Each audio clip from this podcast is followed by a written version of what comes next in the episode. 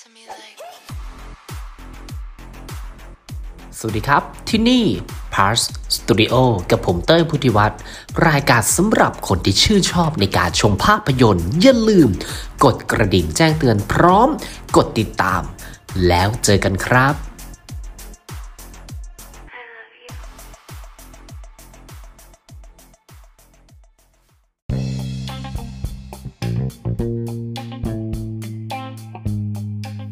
โอเคครับทีนี้เราจะมาพูดถึง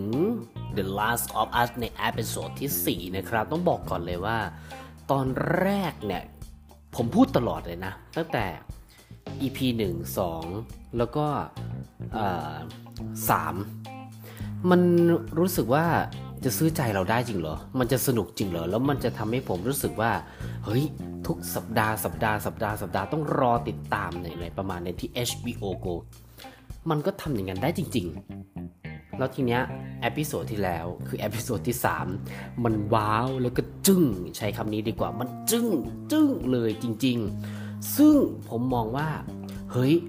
ไม่ได้เล่นเกมนะแล้วก็ไม่รู้ว่าในเนื้อหาของเกมเนี่ยมีแบบนี้หรือเปล่าแต่ว่าพอดูแล้วเนี่ยฟินดีนะ อะไรประมาณนี้มันก็เลยอยากรู้ครับในEP ที่4ของ The Last of Us เนี่ยต้องออกตัวผมจะพูดทุกเอพิโซดเลยว่าผมเป็นคนไม่เล่นเกมข้อดีของที่ไม่เล่นเกมนะอันนี้ส่วนตัวเวลาดูซีรีส์ไม่คาดหวังแล้วอยากรู้เลยว่ามันจะเป็นยังไงทีเนี้ยสิ่งที่ชอบแล้วก็เห็นได้ชัดเลยความสัมพันธ์ของแอรี่แล้วก็โจซึ่งมันเป็นอะไรที่น่ารักด้วยปะปนกับความที่แบบว่ามันเป็นอะไรที่รู้สึกว่าลงตัวมากๆกลมกล่อมในเรื่องของบทและความสัมพันธ์ของแคสหลักอย่างโจกับแอรี่มันเห็นได้ชัดขึ้นแล้วก็มีการใส่บทมุกตลกแล้วก็ในเรื่องราวที่ต้องเอาตัวรอดอะไรประมาณเนี้ยผมรู้สึกว่ามันทำออกมาแล้วมันเวิร์กมันกลมกล่อมกำลังพอดีนะในเอพิโซดนี้ถ้าถามผมนะจะถามว่าให้กี่คะแนนเป็นตอนไปยากครับเอาเป็นว่า EP สุดท้ายนะเราค่อยฟันเลย The Last of Us Season 1เนี่ยจะเป็นยังไงขอเป็น EP สุดท้ายเลยแล้วกันถามว่าเอพิโซดเนี้ยในมุมมองส่วนตัวของผมนะผมรู้สึกว่าเว้ยเปิดแคสใหม่เนื้อหาใหม่เวลาดูแล้วแบบมันรู้สึกแบบอะไรประมาณเนี้ยรู้สึกไหมเฮ้ยเนื้อเรื่องใหม่อ่ะแคสใหม่อ่ะมันเปิดมาอย่างนั้นเลยแล้วทีเนี้ยมันทำให้เราอยากดูต่อไปแล้วว่าเอาล่ะโจกับแอลลี่เนี่ยจะทำยังไงมันเป็นสิ่งที่ผมชอบเลยนะเอาจริงๆไหมยังหาสิ่งที่รู้สึกว่าดูไปเนี่ยเอพิโซดที่4เนี่ย40กว่านาทีเนี่ยยังหาจุดที่แบบว่าละสายตาไม่ได้ติดตามครับสิ่งที่มันดีเลยคือแคสหลักอย่างโจกับแอลลี่เนี่ยเขาทำหน้าที่ออกมาได้ดีและผมรู้สึกว่าเนื้อหาที่เขาใส่ลงมาแคสใหม่เนื้อหาในเอพิโซดที่4เนี่ยอยากรู้จริงๆใน EP ต่อไปเนี่ยเขาจะเจออะไรนอกจากเชื้อราไวรัสอะไรพวกเนี้ยคนเองก็น่ากลัวเขาแสดงออกให้เห็นแบบนี้เลยครับว่ามนุษย์เองเนี่ยก็น่ากลัวเพราะต้องเอาตัวรอดกับวันโลกแตกหรือว่าแบบต้องเจอกับเชื้อราไวรัสอะไรประมาณเนี้ยเอพิโซดที่4แสดงออกมาให้เห็นอย่างนั้นเลยฉะนั้นแล้วเนี่ยมันชอบเลยอะผมรู้สึกว่าเฮ้ยเนี่ยผมไม่ได้เล่นเกมนะยังรู้สึกชอบเลยแล้วก็การเซตอัพ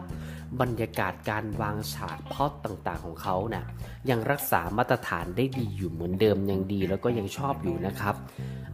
เอาเป็นว่าใครที่ยังไม่ได้ดูหรือติดตามมาตั้งแต่ EP 1 ทั้งแฟนเกมหรือคนที่ยังไม่ได้เล่นเกมชอบไม่ชอบยังไงอันเนี้ยแล้วแต่บุคคลแล้วแต่ความชอบส่วนบุคคลไปแล้ว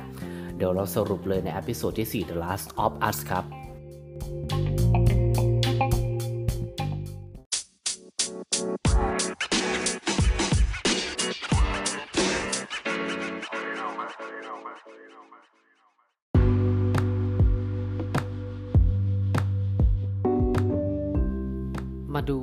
วงสรุปนะครับท้ายรายการ The Last of Us ในเอพิโซดที่4เนี่ยผมพูดตรงๆนะใครที่ยังไม่ได้ดูเนี่ยดูเถอะต่อให้คุณเล่นหรือไม่เล่นเกมก็ช่างเอาความบันเทิงกับมันไปให้เต็มที่ใครที่เล่นเกมก็คงจะอิน อินและอินมากกว่าเดิมผมเชื่ออย่างนั้นนะในมุมมองของผมนะใครที่ยังไม่เคยเล่นเกมเลยแล้วมา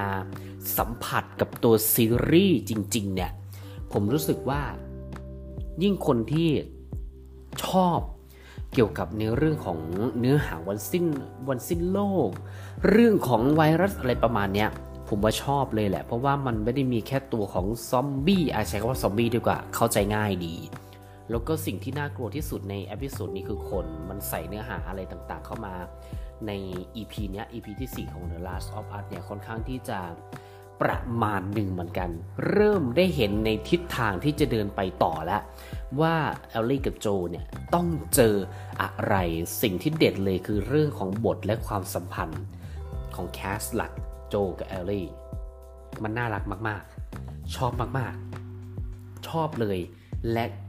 กระโดดขึ้นไปถึงคำว่ารักเลยก็ได้สำหรับผมนะวงเล็บส่วนตัวแล้วทีเนี้ยอยากรู้จังเลยว่าพอมันเริ่มสนิทกันแคสหลักเนี่ยเขาจะจับมือแล้วก็ฝ่าฟันอุปสรรคนั่นนู่นนี่อะไรต่างๆนานาเป็นยังไงใครยังไม่ได้ดูลองเถอะครับดูจริงๆขนาดผมดู EP แรกผมพูดไปว่าเดี๋ยวให้มันจบก่อนแล้วกันค่อยสรุปทีเดียวแต่พอดูเอพิโซดที่2หลงกลติดกับซะแล้วก็ยาวมารีวิวมาถึง EP นี้ดูกันเลยแนะนำให้ดูนะครับพาสตูดิโอกับผมเต้ยพุทธิวัฒน์แล้วเจอกันใหม่ครับ